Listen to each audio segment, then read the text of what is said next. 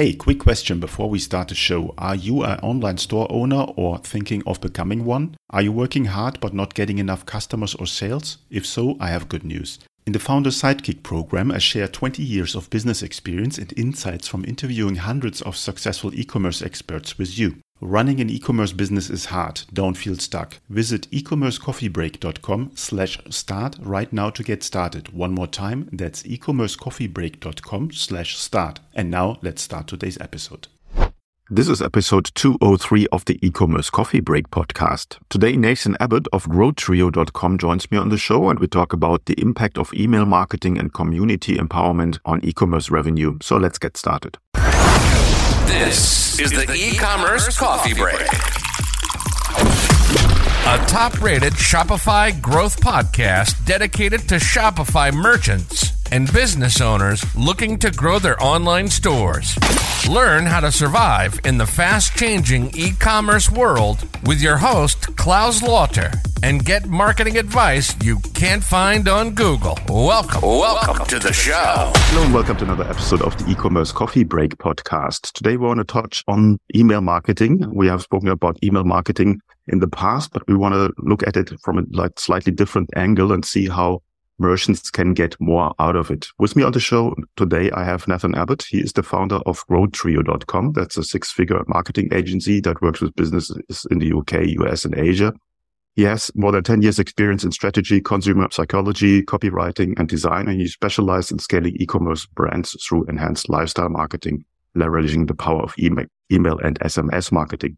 Before GrowTrio, he was a founding marketing member of NGX, a world's first genetically personalized nutrition business and e-commerce store. With his strategic marketing skills, he played a vital role in scaling the company's valuation from 1 million to more than 15 million US dollars.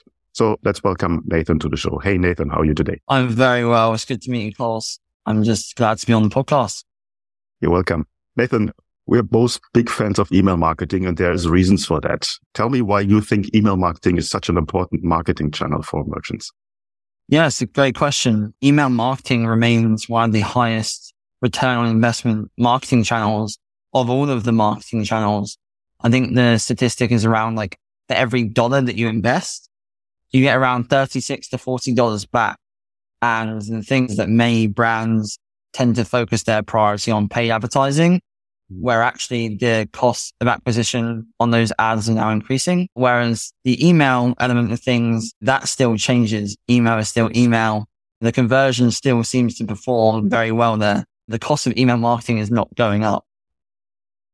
Very good point there. Now, email marketing, and you mentioned that before we started the call today, a lot of merchants use it in the wrong way. They just think about a one way street, just get the word out and hopefully people buy but there is a much broader aspect to it. Talk me through it. Yeah, sure. So obviously a lot of brands will have their campaigns that go out, their promotional calendar, and they'll be getting customers that come on board through their ad spend and through email marketing. But the thing is, we spend an, or merchants spend a lot of time guessing what customers or their consumers want. And what I found through working with hundreds of e-commerce brands is actually when you change that into a two way street, when you actually start asking your customers what they want or how they can improve, or even asking your list on the welcome flow, for example, if they haven't bought yet, you can frame questions on why. You can start to gather really valuable data that can inform your decision making process moving forward so that not only do you benefit your email marketing efforts, but you can still pull those insights into other marketing areas like your paid ads like your website to really refine that omni-channel experience of what you're sending to the customer. I have the feeling a lot of merchants are just too shy to ask their customers and I'm um, not sure what to ask and when to ask. So what would be a strategy to really, from the first co- point of contact, to ask people the questions that matter? Sure. It's a great question. I think we have to keep email in mind as a very personal form of communication. I think a lot of merchants forget and they really cold sell a lot of things to their customers. And I think we can look at it in two ways. The first one is like collecting information on customers that have not bought. Now you can make sure that you send this information or like a way to capture their data. For example, like a Typeform. Typeform integrates with Klaviyo, MailChimp, a lot of the core email systems. And you can frame it in a way that's personalized to, for example, send that email in the welcome flow only to people that are engaging with the welcome flow that haven't bought. So you're not just sending it to everyone coming down the funnel, but it's more of a personal approach where it's like, Hey, Nathan, I realize you haven't bought yet, but you're engaging with the website. You're engaging with what we're offering you. Is there something that's like not really taking you over the edge of purchasing? And in that frame of delivery, instead of having that copy, you can have a Typeform being like your voice matters or we're listening to you. And you can easily create automations off the back of this that can provide them. It might be price sensitivity. It might be information. And then you can set up triggers to then cause a much leaner process to improve those conversions. That's the sort of initial step for people that haven't converted.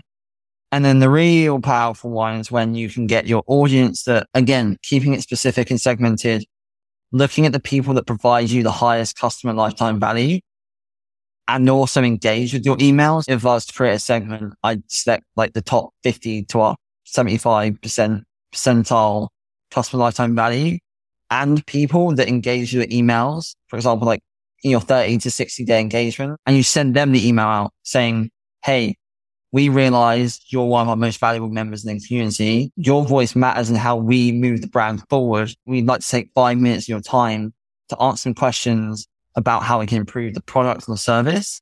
And in return, we know you love this product. So one person that gives this can have it for free just to say thank you. And, and here you then have this cyclical process of learning from the people that aren't buying and the people that are buying. I've done this on brands that now make up to like a hundred thousand dollars extra just from the community specific campaigns a month on top of all the information they're getting to drive other marketing efforts. From a brand's perspective, what kind of language do you use to address the customer? Is this more on a personal level or is it on a brand's level or does it depend? I think it depends on the third party data you capture. There's ways that you would want to capture the data earlier on in the customer lifecycle so you can then personalize it moving forward. A lot of the ways you can do this because to your point, if you only capture, for example, email at the start of things, you can only refer to someone as a group in the welcome flow because you don't have that post purchase data. So that's as good as you're going to get, right? You're only going to be like, Hey, community, not like, Hey, Nathan. Obviously, if you're using an e-commerce or like Shopify, you're going to be able to capture their first name from the purchase point. So from then, if you have the data, use it to your advantage as a way to improve a Shopify listed store out there. You can always add a second two step pop up on your website. So it's like, Hey, have your email, step one. So if they enter the email exit, they've left, but you haven't killed your conversion. But then you can use a secondary step where it's like, we also to know you by name kind of thing, make it a bit more personal. We'd rather, you know, what's your name? If they don't want to enter their name, they don't enter their name. But if they do, you can then start using their name in your email communications in the whole welcome flow or whatever campaign you're using before they convert. So mm. yeah, it really depends on the data you have available to you. Okay. Most software, e-commerce software like Klaviyo's, they have the differences between a flow automation and a campaign. I found out that a lot of merchants do not mail out often enough. What's your take on the frequency of sending messages to customers? That's a really good question. So obviously you've got your automations and depending on the industry you're in, you can create a pretty watertight lifecycle marketing automation where you're getting people in the right stages. But the thing is, campaigns are obviously sent at a specific time to a specific segment that you want them to go to. And I believe the cadence of how many emails you send greatly depends on the industry you're in. From my experience, if you're like a retailer, like a sort of, let's say you sell clothes, I find that's more impulse. So you're going to want to put that available. You want to be on the top of mindset, top of awareness of a brand in the inbox with clothes over like another brand's clothes a lot more. However, if you're sending a high ticket item, I work with a lot of high ticket brands and I would compare the two. I would send maybe 20, 25 campaigns sometimes like on a heavier month if I'm a clothing store because people open it and check. Whereas high ticket items, they need to think So there, there almost needs to be a respect between um, usually a much more val- like a valuable email to educate you. There's a lot more education on the product because it's more expensive. It's not an impulse buy. Like if I tell you, Hey, buy a Ferrari or buy a Porsche, you're going to be like, what's the difference? What am I getting out of this? What am I getting out of that? With a t-shirt, it's like, I like the look of the t-shirt. That's why I bought it. So there's, that's another big, big reason why brands need to step away from that cookie cutter approach of being like, oh, we send eight campaigns because we send eight campaigns. I would completely agree actually that sending less campaigns, it's not perfect. I would usually say if you're selling a higher ticket item, you can probably sell less and educate more. And for a brand that's a lower ticket item, you can sell more because most of the time I'm selling high ticket items and we get a lot of revenue through email because of it is that most of the time people do loads of paid advertising on high ticket items. People don't want to make an impulse decision on a high ticket item from watching like a retargeting ad. However, you can collect someone's email and you can really like intricately take care of them through that decision making process of a high ticket item and your conversions and your return on investment goes to the roof. No, I love that. I love that. I 100% agree with you. If it's a low ticket item, decision making process is much quicker, basically instant. And you need to educate if you have higher ticket items. 100% agree. Now, the question is a lot of brands guess what their clients want, not knowing. And what kind of strategies can you use beside of having just a questionnaire to get more out of your customers, to get the right information to really understand what they want? Yeah. Great question. That I would say this is where it starts to get very confusing for merchants and why I think it's very worth it to hire someone that knows what they're doing because it's very time consuming if you don't know is to start to create things like you'll probably hear, I'll elaborate, but something like Octane AI or some integrations essentially for the listeners that you can put on or integrate with your email service provider that says Klaviyo, MailChimp, whatever. And it enables you to capture more data on your store upfront. So for example, instead of going through like a, your usual, and you can still do it this way, there's, you have multiple ways for leads to enter their information, but a lead can go through like a quiz. And that quiz can be like, let's say we're selling makeup, for example. I'm just really picking something out here. Makeup depends on your skin color, on how you want to express yourself. There's like lots of ways that might determine why you pick a certain makeup. And you can capture those data points before they even hit the welcome flow. That when they go into the welcome flow, Stephanie might like eyeshadow or whatever or lipstick. And therefore she gets some flow that's more tailored towards those elements of like the makeup like store. Whereas Tiffany might want foundation for her skin or has a certain skin problem. So needs like, she can only wear like makeup that is specifically made for like sensitive skin. So you're not ever educating or selling a lead on something they don't want to know. The more you can close the gap on the unknowns on your customer or on the customer that you don't know, because you know, they're faceless, right? When they give you their email without that quiz, you don't know who they are. Whereas obviously when you can get third party data, you can almost create a picture of who they are. And therefore you can tighten everything so much that your copy can be become pain point and solution orientated to that person, which is different to the other person. That's really where you go from being like sending it a single welcome flow that's like everyone's getting the same welcome email to a whole different experience. I just read a case study of someone who did a quiz and they collected 650,000 emails in a year. And these were not shoppers at that point. So this was cold traffic. So that shows you how valuable email marketing done the right way is. Now with Growth uh, Tribe, you're obviously helping people getting there. So what's the onboarding process when people approach you or brands approach you? What's the first thing you do?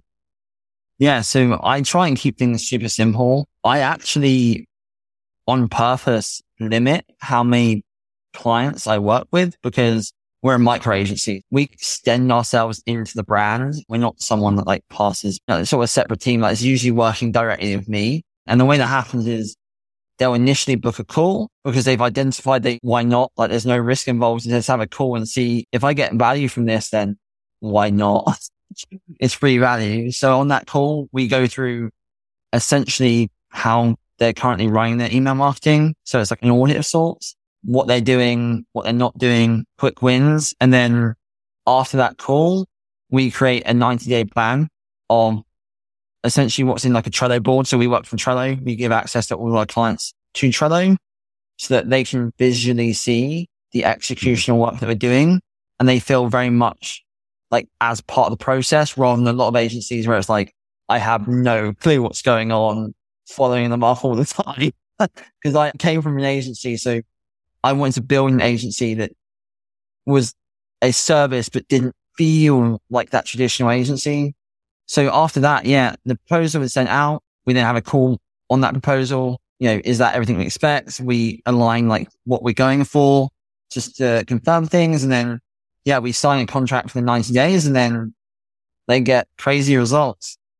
Okay. That sounds great. Now, tell me a little bit, we touched a little bit on it. What kind of tech stack do you support? Is it Shopify, Klaviyo? What else do you support? Yeah. It's one of those things of what do I support versus what I prefer. okay. Um, because for me, obviously, I'm every brand that is on Shopify. I having being email and really knowing like different email service providers. Klaviyo is probably going to be long term the best email service for Shopify because to all the listeners out there, they might not know Shopify invested into Klaviyo. And so there's quite literally a preferential like partnership between the two brands. And we already see that in the ability to form integrations. The way the data flows into Klaviyo is so seamless and so data led that I ideally work with all MailChimp, OmniSend, for name one, I've worked on them. However, I'm invested in brands growth for the long term and I want brands to have the best foundations. The more you build a company, the harder it is to then migrate later.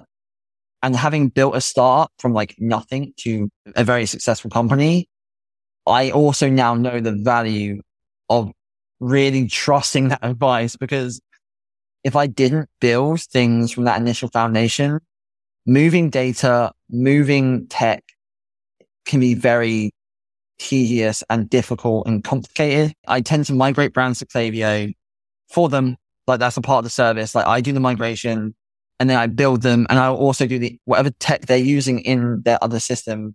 I'll migrate them over. But yeah, obviously stuff like Octane. I also work very closely with reviews.io a really amazing software that enables you to, unlike Trustpilot, where you have to visit Trustpilot as a customer to look at the reviews, they can pull in the reviews in the perfect time. So it's like if you've abandoned a high ticket product, for example, or even low ticket, you can get like a review for that specific product, mm. like the stars and the comment and the image, or like even if it's UGC in the abandoned cart. So it's like you sure you want to ban this cart? Look at all these amazing reviews for this specific product. And you never get experiences like that unless someone abandoned the cart and then decided to go to Trustpilot. so I try and marry the tech that works best for the conversions and driving revenue. Okay, no, that's a gold nugget that you just gave away. That's an amazing feature. Nathan, before we come to the end of the coffee shop today, of the coffee break today, where can people find out and what's the pricing? So how do you charge? Yeah, yeah. So it depends on client size. So people can go to the GrowTrio website and then you book a call. And then on that call, based on the audit and the work required, we then base a fee on this because it depends on what team is involved. Like, are our design team involved, etc. The process, right? We usually take a fee and then we either the we either increase the fee based on whether or not we take a percentage of their email performance. I understand being a business owner, like I'm happy to increase my risk. And by doing that, I basically take a more percentage because I'm really like putting my risk on the line. And then if people don't want to pay the basically the performance doing amazing, I can just also take a retainer fee. But usually the retainer is no more is between seven and a half and ten thousand dollars a month. And for that, they usually get like full stack as I said, like we built loyalty programs, reviews, automations, campaigns, design team. Like you, you basically can hand it over and then for just get given the results and just check in. That's the plan. We basically integrate into your company for a whole team.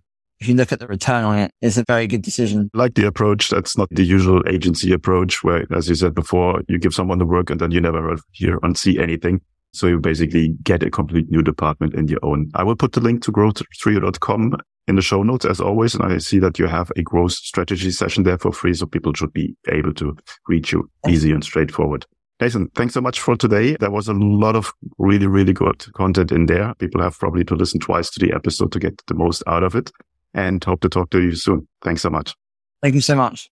And that's a wrap for this episode. I hope you found today's episode informative and actionable. As a reminder, we have a growing community of e-commerce professionals where you can share your insights, ask questions, and learn from other merchants. If you're interested in joining, please visit our website at ecommercecoffeebreak.com and sign up for the community. And don't forget to subscribe, rate, and review our podcast to stay updated on the latest marketing trends and strategies for Shopify e-commerce merchants. See you next time.